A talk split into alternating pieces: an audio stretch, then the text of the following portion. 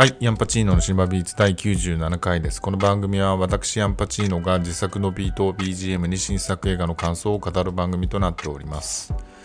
えー今日は1月8日月曜日の祝日の昼間に、えー収録してるんですけど、まあ、先週の、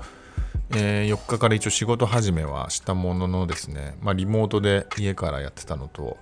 あとまあ実際その社内の人も社外の人も結構お休みの人多かったんで、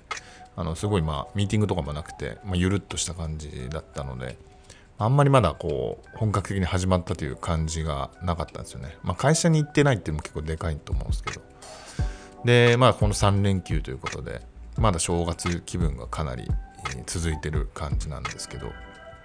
まあとはいえなんかやることもなくなってきたので、あの、ま飲みに行きたいなみたいな感じがあったりするんですけど、なんかこの時期ってこう、あの、まあしょっちゅうね、あの、会ってる友達とかはまあ誘えるんですけど、で、まあ実際行ったりもしましたけど、なんか普段だったらこう、あ久しぶりにあいつと飲みたいなとか、あの人と、あの、ちょっとご飯食べたいなみたいなとこがあったら、まあ誘うと思うんですけど、なんかこの時期ってどうしても、ね、あの普段あんまり会ってないのにここで誘うのも変変だし、なんかそう考えると、なんかこう誘いづらくて、まあ、結局一人で過ごすみたいな、えー感じでしたね。うん。まあそれもまたいいかなって感じもあるんですけどね。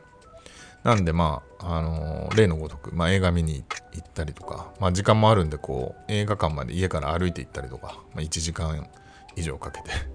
なんかそういうことやったり、えーしてますね。まあ歩くの基本好きなんで、まあポッドキャストとかラジオとか聞きながら、えー歩いたりしてましたね。で映画は、えー笑いの怪物っていう邦画ですね。えーこれは、えー土屋隆之さんっていう、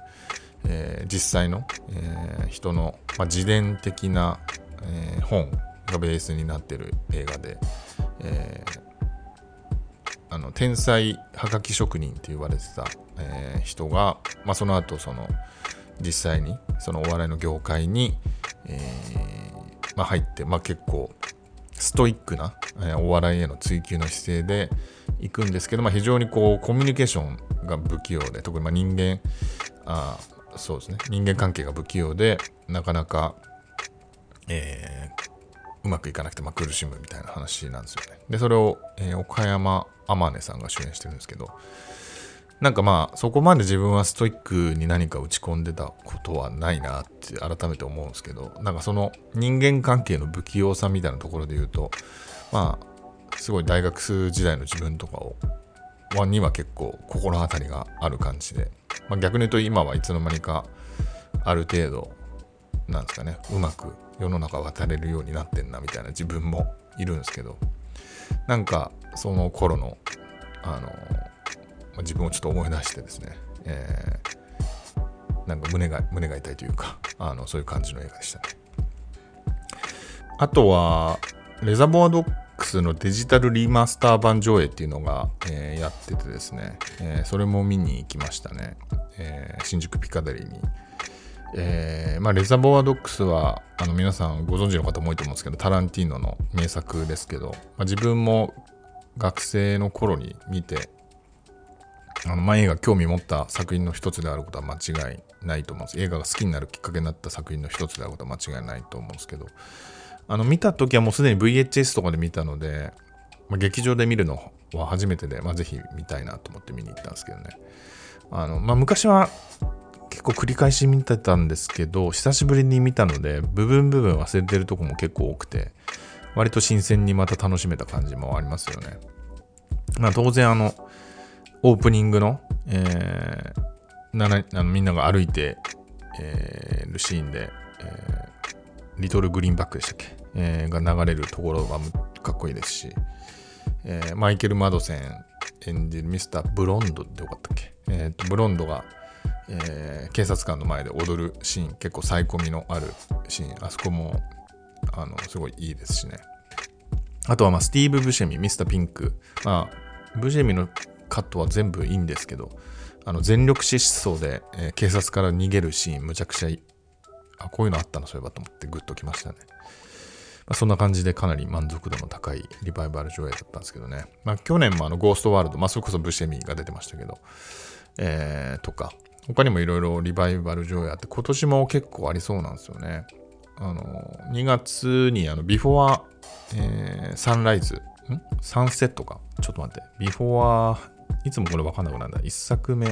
は、えー、ビフォア、えー、ビフォア、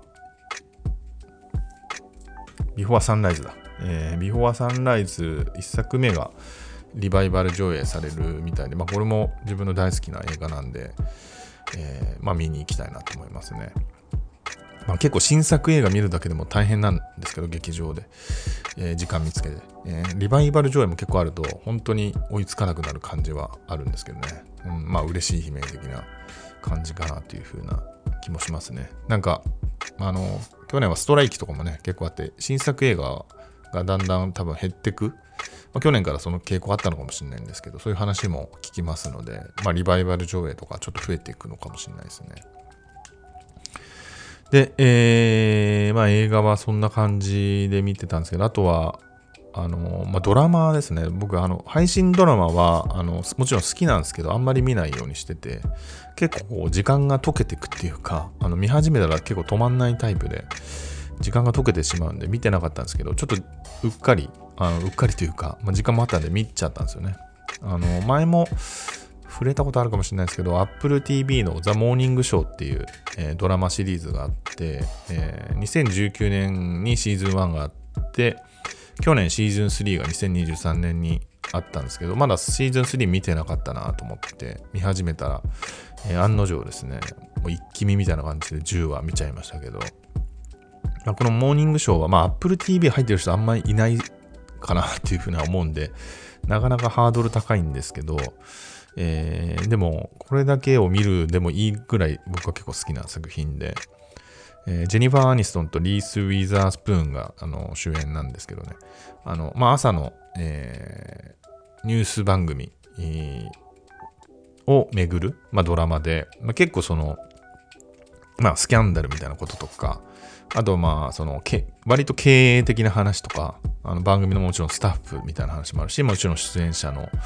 とか、まあ、その辺の周りの話が面白いのと、まあ、ニュース番組っていうテーマあるんで、割と時事問題がどんどん出てくるみたいなところで、えーまあ、コロナの時はコロナのニュースもあるし、えー、コロナ自体がその番組に影響を与えたりとかもするし、えー、あとはまあ、えーまあ、性加害のスキャンダルみたいなこととか、えーまあ、これもテレビ局っていうところ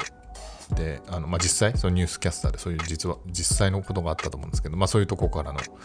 インスピレーションみたいな話もあるし、えー、火事とか議事堂の襲撃事件とかも取り上げられるし人種差別的な問題の話とかもあるしあとまあシーズン3だと、えー、ロシアとウクライナの、えー、戦争の話とかも出てくるんですよね。で、まあなんかそういう話がですね、えー、常にこう、火種みたいのがずっとあって、毎回こう、まあそれが爆発して結構大変なことになっていくみたいなのが、えー、なんか何層もレイヤー、いろんなまあ登場人物が増える、増えににつれですね、それぞれがいろんな問題抱えてて、まあそれがどんどん明るみになったりとか、あのー、話が転がっていくんですよね。で、前は前はその最後の方にその何かが起きるので、まあ、思わずその先を見たくて次の話を、え、見てしまうというか、そこがこう我慢できずに次行っちゃうところなんですけど、まあ、配信のドラマシリーズって結構そういう構成になっていること多いのかなと思うんですよね。この番組に限らず。まあ、あの、ちゃんとこう次を見させたくなるようなあの終わり方にするっていう、まあそういう構成にするっていうね。なんか、普通に考えたらちょっといびつっていうか、あの、大体その、1話の最後にそういうことが起きて、2話の頭っていうのはその、その余波っていうか、その1話の最後にやったことの、えー、によって何が影響があったかっていうのが最初に描かれて、まあ、ままたちょっと平常運転になって、また最後に何か起きるみたいな。まあ、ずっとトラブルが起きてることもあるんですけど、まあ、そういう構成ってまあ、普通に考えると変っちゃ変なんですよね。まあ、みんなその、何か起きたらその余波まで見たいはずなし、はずなので、まあ、映画だったら多分、余波まで行って終わるとこだと思うんですけどね。まあ、そこが、えー、途中でカットしてるっていうのが、まあ、ドラマシリーズの特徴かなと思ってて。なんか似たような話で言うと、あの自分がその、えー、ノートで、ノートというプラットフォームで毎週書いてた小説とかも、えー、そういう感じにまあ結果的にはなってたような気がして、まあ、毎週こう書くので何かこう毎話毎話こうオチじゃないけど何かをこう最後の方に展開をつけたいみたいな風な、えー、気持ちにどうしてもなってしまうんですよね。であの、作家の燃え殻さんのインタビューで、まあ、燃え殻さんもウェブ連載してたものをあの文あの本にして、あのしたっていうことがあると思う、あって、まあ、それについてのちょっとインタビューみたいなのを読んだんですけど、まあ、どうしてもその、ウェブ連載してると、まあ、今言ったみたいに、その終わりに何か持ってきたりとか、その、その毎週、その1週ごとに何かっていうのをやっぱ考えちゃうんで、その本にするときにそこを大幅に修正したみたいな話をされていて、まあ、そういうことってあんのかなってやっぱ思いますよね。で、まあこれ、あの、そういう携帯に合わせて変えていくっていうだけの話で、まあ、どっちがいいとかっていう話じゃないんですけど、まあ、なんだ、その、えー、逆にこう、そういうサイクルを意識してないものっていうのを求めたくなる気持ちっていうのも結構あるなって、なんか自分でも思うんですよね。なんか、えー、僕街歩き動画とか YouTube でぼーっと見るの好きなんですけど、なんかあれとかも別にオチがないっていうか、まあ、結局なんかどこにたどり着くわけでもなかったりもするんで、下手したら。ただこう、変化のないやつをこぼーっと見てるみたいなの結構好きだし、まあ、この前あの京都に行った話をした時に言ってたそのアンビエント京都っていう、えー、企画展があったんですけどそれ最初に行った時はそのブライアン・イーノっていう、まあ、ミュージシャンの、え時はですね、ずっとこう無限にその、えー、エンドレスに音楽が流れていって暗闇の中で、でそれを聴くっていうところで、まあ、スタートと終わりとかがないんですよね。で逆に言うとこう、まあ、その中で好きに自分で聴いて人によってはすぐちょっと聴いて出てく人もいれば僕は結構長く1時間ぐらいいたりとかしたんですけどもっといたかな。そういう風なことがあったりとか。あとまあポッドキャストとかもなんかこうなんだろう、あの前ちょっと言ったんですけど、そのオチがある話じゃない方が聞きやすい時もあるというか、その自分のマインド次第なんですけど、なんとなくこう、えー、淡々とした話が聞きたい時があるとか、ニュース番組とか結構それで聞いたりもするんですよね。えー、まあ当然僕のポッドキャストで言うとその雑談みたいなのは全然聞かなくてもいい内容なんで、なんかそれぐらいの温度感のものが逆に求められたりするのかなっていう。なんかこう、あの普通のコンテンツっていうのはどっちかっていうと、まあ、映画なんか、劇場で見る映画なんか特にそうですけど、作り手側にこう、タイムラインがコントロールされてるいうか、その時間、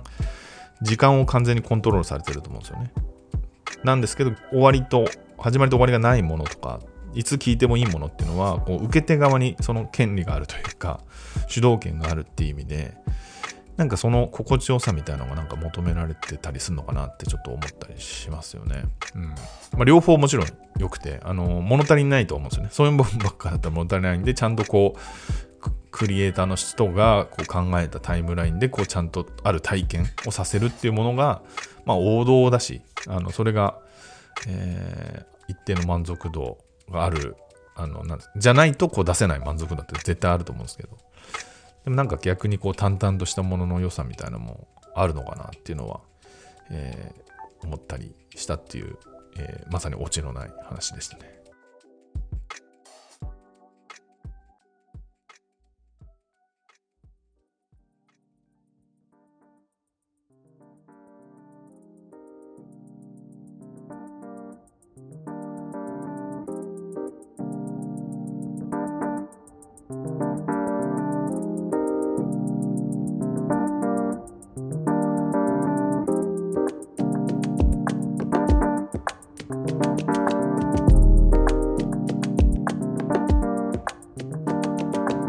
はい、映画コーナーです。本日取り上げる作品は12月22日公開ファーストカウと12月22日公開 A24 の知られざる映画たちよりショーイングアップの、えー、2作品を取り上げます。えー、この映画は両方とも、えー、アメリカの女性の監督ケリー・ライカート監督の作品になります。で、えー、ファーストカウは2019年に公開されてる、他の国で公開されてるらしいんですけど、えー、去年の12月から公開になって、まあ、同じタイミングで、えー、ショーイングアップも公開になってます。で、ショーイングアップは、えー、2022年、えー、に公開されてて、まあ最新作ではあるという感じですかね。で、えっ、ー、と、いろいろちょっと説明しなきゃいけないんですけど、えっ、ー、と、ショーイングアップの方は A24 の知られざる映画たちという、まあ、えー、企画シリーズみたいのがあって、えーまあ、正確に言うと A24 の知られざる映画たちパプレゼンテッドバイ UNEXT という、えー、タイトルになってますけど、えーまあ、A24 といえば、まあ、インディペンデントの、えー、映画制作会社で、えー、レディーバードとかミッドサマーとか、えー、エブエブとかですね。あと今やってるやつだと Talk to Me もそうだし、えー、ということです。えー、で、まあ、ファーストカウも A24 から、えーはいえー、配信さ配給されているという状況なんですけど、まあ人気の、えー、制作会社ですね。で、そのまあ A24 で日本で公開されてない映画をまとめて、えー、劇場で今流しているという状況で、まあ、その中の1本がショーイングアップですということになりますね。で、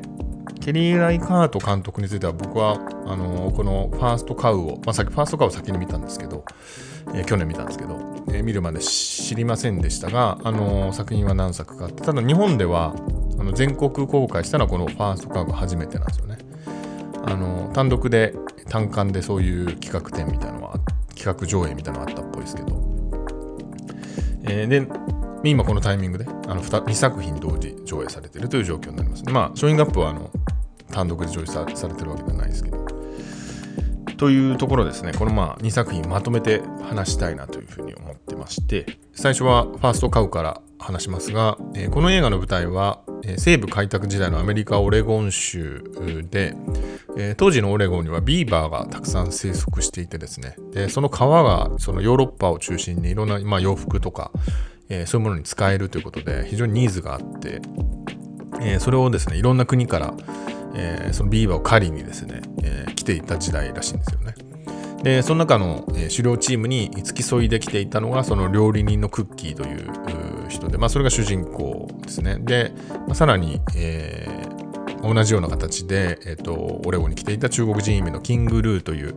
えー、男がいて、まあ、その2人が出会ってですね意気投合し、えー、2人で、えー、ドーナツ屋を始めてですね、アメリカンドリームを目指すというような話になってます。で、まあそのテーマ的には割と友情ものみたいな感じかと思うんですけど、あのまずその主役の2人っていうのがその西部開拓時代をの映画としては珍しい2人というか、まあ、僕もそんなたくさん見たわけではないんですけども、えーまあ、西部の映画といえばそのウエスタンみたいな感じだっったり、まあ、荒野の七人みたいなイメージで、まあ、すごい男らしい、えー、人たちがまあ主人公っていう感じだと思うんですけど、で、まあ、2人はですね、まあ、そもそもその料理人だったり中国人移民だったり、あんまりその主役になり得ないような、えー、2人だし、えーまあ、全然そのマッチョじゃないというか、非マッチョな2人なんですよね。えーまあ、そこがその西部劇の角度として、えーまあ、一つ新しいのかなと思いますね。まあ、ちょっとまた別の角度ですけど、そのタランティーノの、今日レザボアドックスのちょっと話しましたけど、タランティーノのジャンゴとかも、その黒人が主人公の西部劇っていう意味では、あの、新しかったと思うんですけど、またそういう違った意味で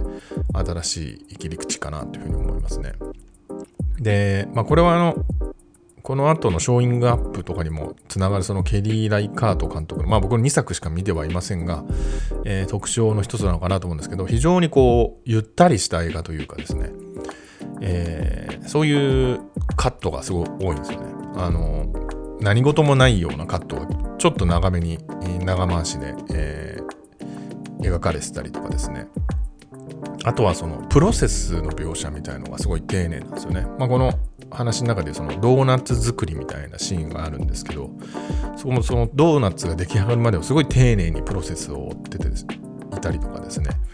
えー、なんかそういうのがすごい特徴印象に残りましたねでまあ何気ないこうシーンみたいなのがちょっと長めに入っていてこれ何なのかなっていう、まあ、意味がないシーンももしかしたらあるのかもしれないんですけど例えばなんですけどそのえー、料理のクッキーがキングヌーの、キングヌーじゃねえや、キングルーの、えーと、家に行った時にですね、えまあ、ゲストなんですけどなんか手持ち無沙汰で、えー、ちょっとその辺を掃除する。シーンみたいなのがあってですね、まあ、そういう風な感じで、あのまあ、何気ない感じなんだけどその登場人物のキャラクターを示していたりとか。でさっきのプロセスの話も、えー、後で聞いてきたりするんですよね。これこういう工程があるって見てる方が理解してるからその後に起きる、えー、ことっていうのもの意味とかが分かる。そんなに映画自体全然説明も少ないんですけどちゃんと分かるようになっていたりとか、まあ、そもそもこのクッキーって本当に口数少ないんであの喋るしセリフもそんな多くなかったりするんですけど、まあ、話としてちゃんとこう分かるようになって、まあ、無駄がないというか感じがすごいしましたね。えー、でまあ最初のシーンと最後のシーンがまああのうまくつながってる映画なんですけどもなんかそれも含めて一つのなんか映画作品として、えー、なんか美しい仕上がりの作品なんですよね。まあむちゃくちゃ激しいことが起きるわけではないんですけど、えー、なんか一つのいい話を聞いたみたいな気持ちになるような作品、だったかなと思います。で、その2人の友情っていうのもなんかそんなに暑苦しくない、なんかほんのりいい湯加減というかですね、えー、そういう感じをしましたね。で、まあ、この時はまだケリー・ライカート作品1作しか見てないんですけど、そのもう1個のショーイングアップの方がもうちょっとなんか分かりやすく、まあちょっと他のさらに作品も見ないと分かんないんですけど、あのこういう共通点がやっぱあるのかなと思ったのは2作目を見てって感じではあってですね。えー、そのまあショーイングアップの話に行きますが、まあ、個人的にはこっちの方がいろいろ感じるところは多い作品だったんですよね、ショーイングアップ。まあそれもあってこの2作合わせて話そうみたいな。まあちょっとショーイングアップ見るには、まあ、まだ公開してると思うんですけど、結構見づらい環境かなと思うので、えー、まだファースト買うのが見見やすいのではというふうな意味で、えー、2作、えー、話してるんですけど、まあ、ショーイングアップの方はですね、えー、美術学校の、えー、先生とか、まあ、で教えている人、女性、えー、これはミシェル・ウィリアムスが図が演じているですね、リジーという人なんですけど、まえー、中年女性ですね。えー、その人が、えー、自分のその作品、え、焼き物の陶陶芸ですかね、陶芸の個展が、え、予定されていて、まあ、それの準備、まあ、仕事しながらその準備をするんだけども、え、隣人にですね、えー、ホンチャウが演じてる、え、まあ、同じような、同じ職場で働いてるのかな、え、アーティストの人がいて、まあ、その人とのかなり日常的なサジみたいな、例えば、え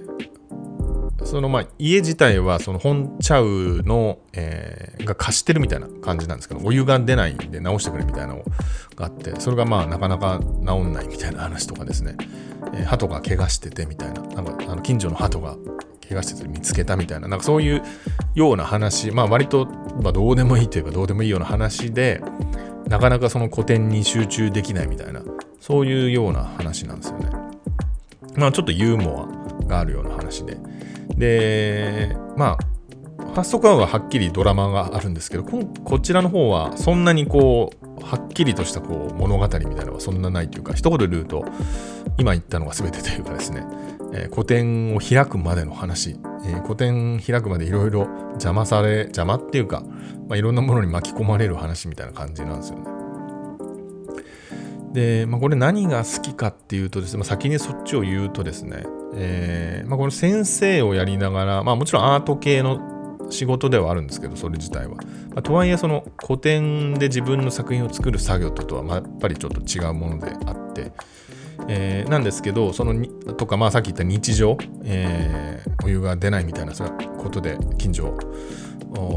といろいろやったりみたいな話がまあすごい、まあ、一言で言うとシームレスみたいな感じなんですよね。まあ、自宅にアトリエがあったりするので、なんかそういうやり取りして戻ってきて作ってとか、で作ってたら本茶を訪ねてきて、なんかじゃあの邪魔されたり、邪魔っていうか、あのやれな集中できなかったりみたいなこととかっていうのがあって、その生活の中にこう創作活動があるみたいなところがすごいいいなと思うんですよね。で、それで、その、まあ、ああの自分が働いてる学校美術学校にいろんなまあ同僚とか、まあ、生徒もいるんですけどがいて、えーまあ、そのアートの話をしたりとかでもちろん個展に、まあ、自分の個展だけじゃなくて人の個展見に行ったりとかなんかその身の回りにアートがあるけど、えー、なんかその専門でそれだけやってるアーティストとちょっと違うのかなと思うんですけどもうちょっとこう生活のそばにあるというかですね、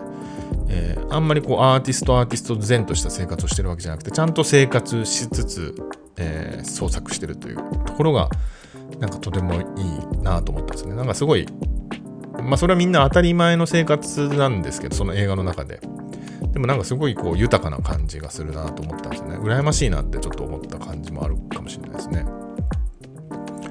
なんかそのまあその創作シーンもさっきのあのファーストカウじゃないんですけど結構長めに急にあのその創作シーンがなあの映されたりするんですよね。あのまあ、陶芸でその粘土なのかな？でこう形作ってる時にこの腕がこっちかな？こっちじゃないかなみたいなのを結構試してるシーンとか、えーでまあ、集中してやってる、まあ、ちょっと前までなんか近所で喋ってたけどその戻って戻ってきてそれに集中してるみたいなシーンとか、えー、あるんですよね。まあ、とそれってあの主人公だけじゃなくて、まあ、もちろん他の、えー、本茶もそうだし、えー名もない役名のないこれ多分本当の学生かなんかなんじゃないかなと思うんですけどそういう学生が、あのー、絵描いてたり、えー、なんか物作ってたりそういう創作活動してるシーンが学校でしてるシーンがまあちょいちょい挟まれるんですよ。これも長めに。なんかその辺がやっぱりその、まあ、基本的にはその創作活動いいよねっていう話だし、まあ、それがそんなにこう肩肘張ってない感じっていうのがとてもいいなと思ったんですよ。ガツガツしてないというか。はい。でなんかまあそれだけどすごいいい人みたいな感じもするんですけどその主人公のリジーとかも別に決していい人でもないというか本当に普通いいところのあればちょっと嫌なところもあるっていうまあそれ人間ってそうだなと思うんですけど、えー、まあ、映画だとねどっちかに振ってることが多いと思うんですがあまりに等身大な感じが本当すごいんですけどミシェル・ウィリアムズ最後見たのフェイブルマンズだったんでそこからのギャップがすごいなって感じもあるんですけどあのー、あまりにナチュラルすぎる普通の人みたいな感じが、え、すごいいいんですよね。まあ、それも含めてのこう日常の中にある創作っていうのが余計感じやすいのかなと思いましたね。うん、で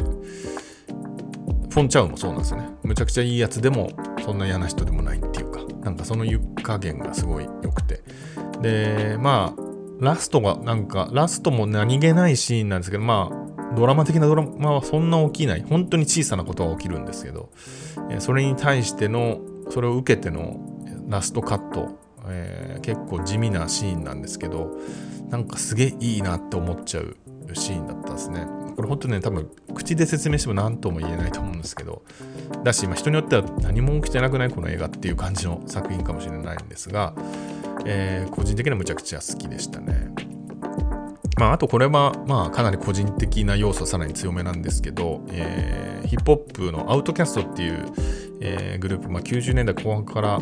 2000年代前半までいたかな、まあ、結構2000年代最初の方でも解散したと思うんですけどそのアウトキャストっていうアトランタのヒップホップグループにいた、えーまあ、2人組なんですけどもう1人のアンドレ3000っていう、えー、メンバーは、まあ、ラッパーとしてはもう活動してなくて、また音楽を去年久しぶりにインストゥルメンタルのジャズっぽいアンビエントみたいな、そういう作品を作ってるんですけど、彼が、あの、まあ、ちょっと前から A24 の作品に出てて、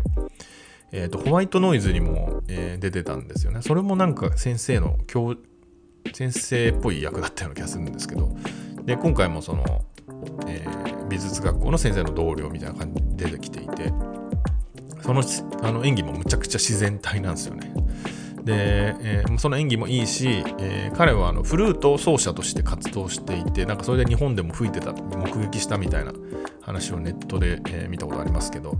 え彼のフルートが結構ちょいちょい使われてるんですよね。でまあ割とフルートをゆったり吹いてるような感じなんですけどそこもこの映画にすごい合っててですね。良かったですね。今は、えーと、アンドリ・ベンジャミンっていうか名前で活動しているんですけどね。なんかあの、まあ、ラップをやめたっていうところは結構僕的にはショックだったんですけど、まあそのヒップホップじゃないところでこうして、あの、まあ、映画っていう他のところでまたアンドレと会うっていうのがなんかすごいいいなと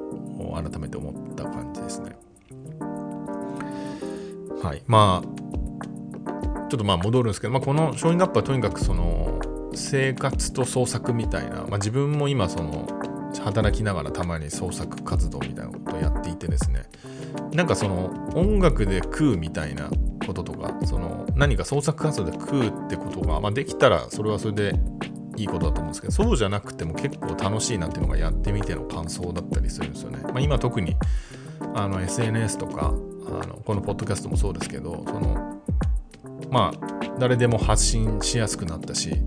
えー、かつリアクションも、あのー、数多くなくても受け止めらあのしてもらえることがあるとですね結構それだけでやっていけるなっていうのがちょっと正直かんあの感想としてあるんですよ。正直というかあの今感覚としてあってポッドキャストとかもあの別になんか別にすごいことになんなくたって今この調子でずっとやれてたら結構幸せかなってやっぱ思うんですよね。その生活が。もちろん本業ももちろんやりやるやりがいもあるので。なんかそういうことを改めて感じさせてもらうような、えー、作品だったなと思ってまあ個人的にもすごい、えー、ドンツバな作品だったんですね。ただまあ一般的にはこのどっちかというとファーストカウの方がちゃんとドラマもあるので、えー、見やすいかなと思うんであのどっちかを見るならまずはファーストカウを見た方がいいかなっていう気がしますね。ではい。そんなところかな。多分この U 多分じゃないや。えっ、ー、と UNEXT でですね、そのケリー・ライカート作品は過去作も日本で上映されてないやつも見れるらしいので僕は全然まだ見てないんですけど、えー、時間見つけて見ていきたいなというふうに思います。えー、以上です。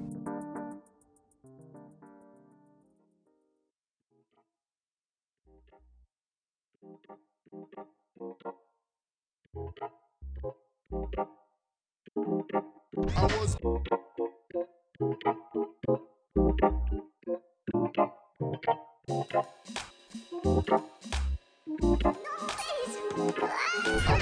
い、エンディングです。えー、このエンディングでですね、去年12月に見ていったんですけど、特に触れてなかった窓際のトットちゃんの話をしたいと思うんですけど、えー、まあ、この映画はですね、えー、黒柳徹子が原作の絵本ですね、かなり前に発刊されて、まあ、ベストセラーになっている作品の、まあ、アニメ映画化なんですけど、え、最初はなんか自分はまあいいかなって感じで見なくていいかなと思ってたんですけど、割とこう X とかでの評判も良くてですね、えー、ちょっと見ようと思って見たら結構見てよかったっていう作品だったんですよね。で、まずアニメ表現がですね、まあ、本編自体は、あの、絵本って感じじゃないんですけど、まあでもすごい温かみのあって、しかも書き込みが結構されていて、まあ独特な、本編自体は本編も独特なんですけど、さらにその、えー、主人公のそのトットちゃんがですね、あの想像の世界に入るというか、そのイマジネーションを膨らますような場面があるんですけど、そのイマジネーションシーンっていうのが、まあ、本当にその絵本が動くみたいなシーンで、えー、そこがすごいフレッシュだったですね。うん、なんでそのアニメのクオリティっていうのもまず見応えがあるのと、えー、まあ話自体はその黒柳徹子の幼少時代であるトットちゃんが、えー、割と自由な校風の巴学園っていう、まあ、実際にあった学校、えー、に入ってそこで、えーまあ、その先生ですね。校長か、えー、役所広司が声を当ててるその校長とのその、まあ、やり取りだったりあとは同級生とのやり取りの中でいろいろこう学んでいったり、まあ、トットちゃん自体の、えー、がままた彼らに影響したりみたいなそういう話でですね、え、結構何て言うんですかね、まあ、デリケートなところも描くんですけどさすがにこの何十年もですね耐えてきた原作だけあってですねあの全くこう安心感もあって、まあ、すごい感動する話感動というかグッとくる話になっているんですよね。で、まあ、そこもまず見どころだし、まあ、あとは、まあ、この映画の、まあ、メインのメッセージかどうか、まあ、メインなのかな。やっぱその戦争の時代なので戦争に入っていく時代なので、えー、次第とそのであの基本的なタッチはむちゃくちゃ可愛らしくてその平あのさっきのイマジナイマジネーションに満ちたようなえー、明るい鮮やかな世界がですね徐々に戦争に侵食されている様子っていうのが、まあ、あのあのセリフで説明されてるというよりはその絵としてですね、えー、徐々にそれが侵食されているというところをあのこちらに伝えていくような作品なんですよね。まあ、そこで言うとそのこの世界の片隅にもちょっと似た部分はあるんですけど、えー、あるクライマックスの、まあ、一つである、その、トットちゃんが全速力で走るシーンがあるんですけど、そこでのその戦争の描き方っていうのは、えー、すごい素晴らしかったですね。はい。まあ、その、あまりにその前半が非常に鮮やかで、えー、尊い世界なだけにそれが壊されていく様っていうところのそのえー、まあ、残酷さというかそういうものが引き立つもの映画になってるのかなと思うしで、まあ、そうなった時もやっぱり支えるのはそのイマジネーションによって、えー、そういう戦争になってもこうトットちゃんがたくましく生きていくみたいなところはすごいいいメッセージだったなっていうふうに思いますね。はい、なのでこれはあの、いいかなって舐めてる人もぜひ見た方がいい作品かなと思います。で実際あの12月に公開されてるんですけどじわじわ火がついて今今すごい混んでるらしいですね。なので、まあ、まだまだやると思うので、えー、機会があればぜひというふうに思います。はい。というわけで、この番組への感想、ご意見は番組の概要欄およびハッシュタグシネマビーツで X に投稿いただければと思います。えー、それでは来週木曜8時に配信します。さよなら。